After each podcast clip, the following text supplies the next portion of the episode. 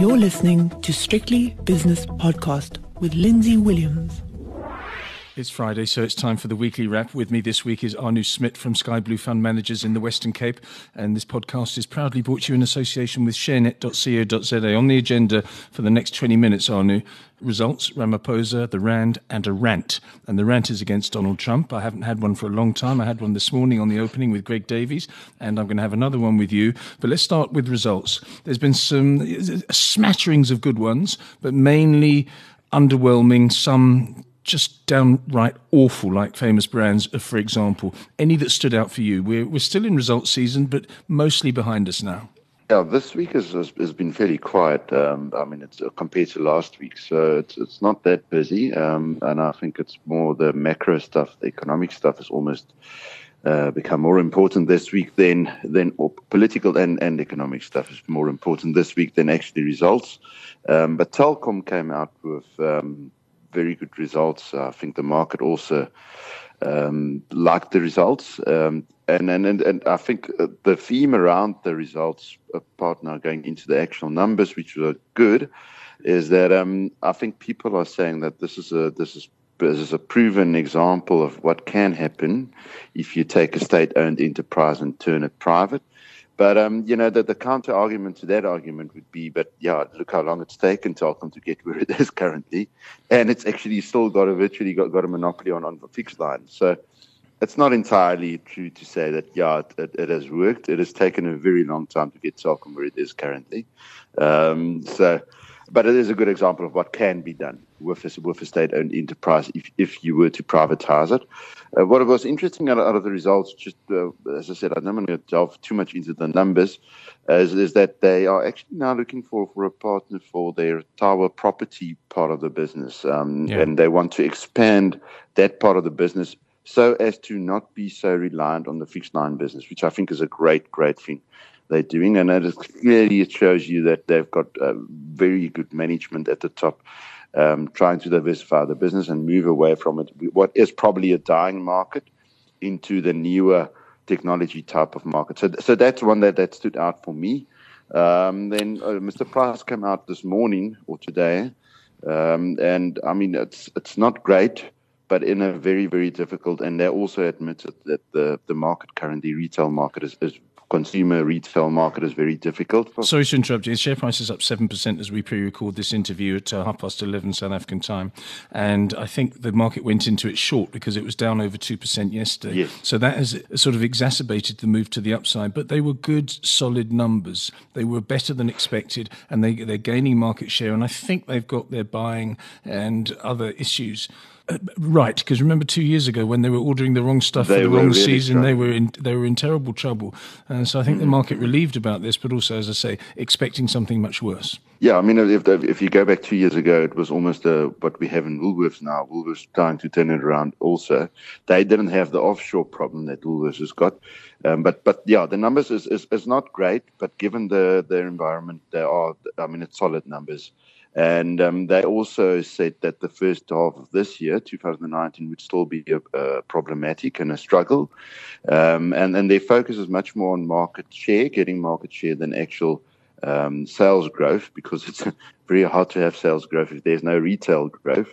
Um, and then, then they are putting their, their hopes on the second half of 2019, giving the new cabinet and stuff. They are hoping that that would turn things around uh, for them. Just quickly on famous brands. Famous brands is, as I said in a previous podcast earlier this week, I said if in five years' time you're talking to a new chap or um, uh, intern or something coming into your business, you're going to say, "This is what happened five, six, seven years ago to the South African corporate. It did well mm-hmm. locally, it got ahead of itself locally. Then when it's when it had bought everything and couldn't expand locally, it went overseas and thought it could teach them a lesson. And then the economies of both jurisdictions, both geographies." stuffed them up as well as their business model, and everything yeah, went wrong, yeah, having yeah. always gone right. So they've gone from right to wrong, and it was continued with these results. Yeah, it's just it's fascinating. I don't know how the South African corporates get it wrong so often when going offshore. I mean, they're not the only example. There, there's a lot of it, and and it's yes. not the first cycle we've seen of this. We've seen it before, uh, 2000, 2000 towards 2003, they, we had the exact same thing happening and the exact same consequences. Very few of them get get it right. Why? And, and I, I, I, the only thing one can assume is, is, is that you do it because there's no growth locally, so you, you're almost forced to to keep shareholders happy. You have to produce some kind of growth, and therefore the likes of famous brands and Woolworths, and you can name them, uh, try and, and do this offshore um, you know, going offshore. But it's a new market. It's a different market. It's not South Africa. It's completely different. And then on top of it, they tend to overpay for the stuff they go and buy. Yeah. Uh, you know, and, and that's exactly what we've seen with famous brands and Woolworths. So, yeah, look, uh, I don't know uh, what they're going to do. Um, they're really struggling in that UK market. Um, yeah, but it is problematic. And like you said, they've taken something which was clearly working locally and um, then went but to expand offshore, and that didn't work. Clearly, didn't work. They've got some brilliant you, brands. You, have got on, on, on counter to that. Yeah. Um, you, have got um, Old Mutual, which is actually now rid of all the offshore stuff, and it, it's actually looking much better. Yes, they've lost their CEO due to conflict, whatever that might mean. we probably learn later what exactly that that that is. Um, but apart from the CEO issue, I mean, Old Mutual looks far leaner and, and far meaner after the unbundling than, than what it looked before. Yes, another so company. Sorry, another company beginning with an O is not looking lean at all. It's looking desperate, and that's Omnia. But we don't need to go into that. Rights mm-hmm. issue of two, to the tune of two billion rands worth, and uh, a market cap of three point two billion. I think it is as of the close yeah. yesterday after a twelve percent fall. But let's not talk about that. Let's move on now. Okay, that's our, our brief look at the results. The results season almost over, but yeah, it hasn't really infused anybody. Ramaphosa now. So from results to Ramaphosa Ramaphosa, the, the cabinet. That was, as I said to Nazmeera Moola from Investec Asset Management yesterday, wishy washy to me, neither here nor there. Yeah, look, I think it's it's it's uh, what the market liked, and, and it was just a coincidence of different uh, uh, events. So we had the MSCI downweighting the South African exposure, and then you had the you know, people were waiting on Wednesday for the cabinet to be announced, and it was delayed. So I think just a couple of things that, that was tying in, and the the deputy president. Um, there's some questions around the appointment, um, but one can understand why you know he, he, had to do it. I think it's more a party issue than a than a than a, a parliament issue.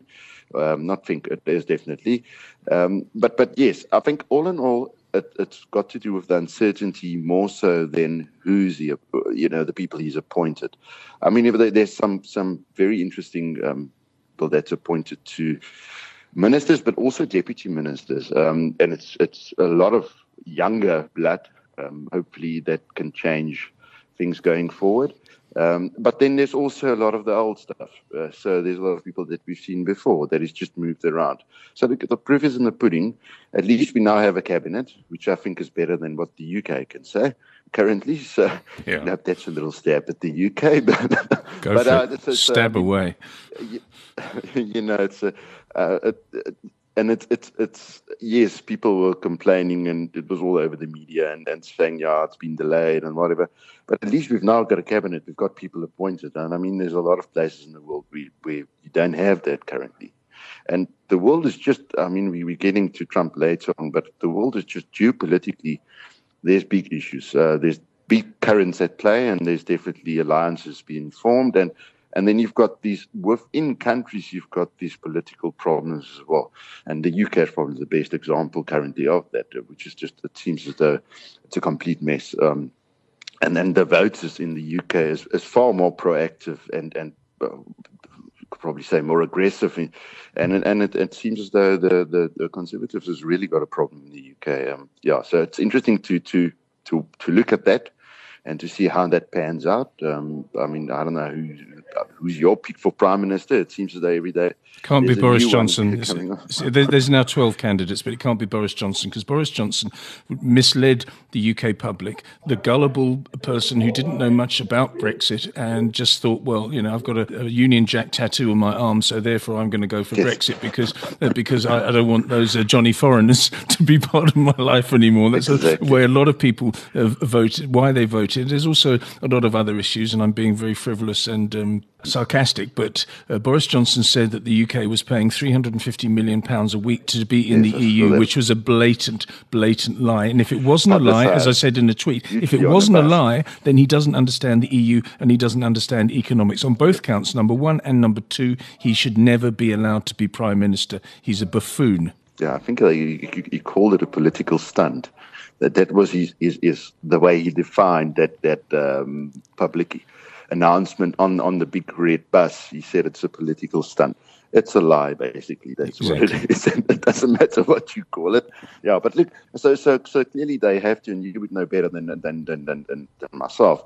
They have to appoint a prime minister. Otherwise, we're going into election. And election, there's a survey out today. If we do go there, um, they might have a problem once they go to election. So they definitely don't want to go that route. Um, so yes, but yeah, let's go back to Trump, and I suppose we. Okay, yeah, we've gone from results to left, so- no, let's, let's let's stay with um, Ramaphosa because that's linked to the rand. Rand got to fourteen uh, within a whisker of fourteen ninety, having come from fourteen forty. A lot of people saying it was due to David Mabuza, and uh, that may have been five cents, but I think the rest was a strong US dollar and also risk off overseas. That's my view. Yep. Emerging market, uh, definitely risk off and uh, very strong US dollar, actually uh, surprisingly so, given what's going on. And then also we had this MSCI reweighting, and that's uh, according to the articles I've read, where they're talking about a 13.3 billion rand outflow on equities on the specific day. Yeah. So I think all of it, like I said, I think it's a lot of things working together, working together against the rand. But we have seen the rand uh, going back to 1460 today. It's a bit weaker again. Um, yeah, so look, we're in this band, and and we, it, it seems as though we are just going sideways in this band until this this uncertainty settles. And I think the the biggest part of this uncertainty is still the trade issues by far, um, and then that feeds into emerging markets versus developed markets, and that's probably more what's happening with currency than um, local stuff. Uh, yes, it's important to have a cabinet. Obviously, it is. Yes. But um, I mean, uh, it's not the the the B end. You know, it's, it's not the end of it. If there's no cabinet, for example, at least there's a president in, in place. So the currency definitely it is not local stuff that's driving the, the currency currently. It's it's far bigger than South Africa. It's it's global issues that's that's driving currencies around the world. Um, yeah. So what is funny, and, and this is something that, that people can maybe check, um, just keep a watch of, is that our currency has actually moved with the euro and the pound, and not so much with, with the Brazilian uh, real or, or the Turkish lira. Um, now, remember, those two come from a very low base, admittedly. But um, this last sell-off we've seen, we were much more uh, linked to the euro, uh, to the euro and, and the pound. Um, it might, you know, I, I always said could only be practicalities as well. We're in the same time zone, so if you want to sell emerging markets and you're sitting in Europe versus the dollar, you probably sell the rand. It's very liquid and it's in your time in, in the same time zone. You need, you don't have to wait till after five and uh, you know delay your pint at the pub. Yeah. You can actually sell the South African market on the same time you're selling your own pound exposure versus the dollar. So I think it's it's practicalities also, but yeah. So don't read too much. Don't try and make too much of it a local issue. I think it's far more global than local currently. Turkish economy, as you mentioned, the Turkish lira has um, shrunk by 2.6% in the first, first quarter, and the recession continues there. Let's hope we don't follow their lead in, with our first quarter GDP numbers, which are coming out quite soon. Uh, Arno, okay, Yeah, I we've, think we've, you spoke we- to.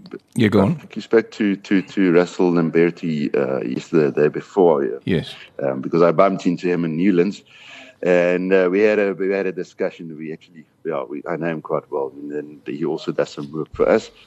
And Clever um, chap. We had a very clever, and we had a very big debate on Wednesday on on on inflation and GDP numbers, and then the Reserve Bank. What happens going forward? Um, yeah, so inflation, I mean, I, I think we're sort of on, on the same page, whereas it seems as though inflation might print lower for longer. Um, there's very little uh, pricing power in the economy, given the, the very, very lackluster economy we've got. Um, so, so you know, again, you, one should be careful just saying because the rand is now weakened, the rand is sold off to 1480 uh, therefore there should be inflation. It's not necessarily the case because we've got a very, very weak oil price as well compared to where we come from. And there's a very high base towards the end of 2018. So it is likely that we can actually see a lower inflation number for the next couple of months. Um, and, and I think that that puts some pressure on the Reserve Bank.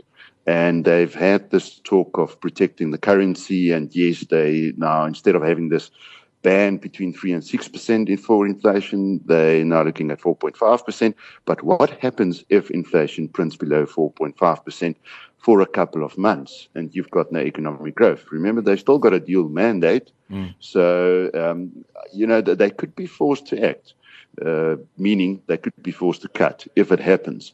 So it would be interesting. I, I think it's it's another thing worth worth uh, you know watching is the rhetoric, the, the noises coming out of, of the Reserve Bank. Because, yes, you would have to protect the currency, and, and we all understand that. But at some stage, you have to also look at your mandate. You've got a dual mandate, mm. and also you've got political pressure because there's lots of people who want who are thinking of, of taking the, the central bank into parliament instead of having an independent central bank. And that, that's a, that's actually a common theme, and that's also something I discovered with Russell. But that's now a very big picture type of. Far too big a picture for this chat because we've got uh, three or four minutes left now, and we've got to talk about um, the screen that I'm looking at. It's called the S&P 500 Futures. It's on its lows as we speak, down one and a quarter percent.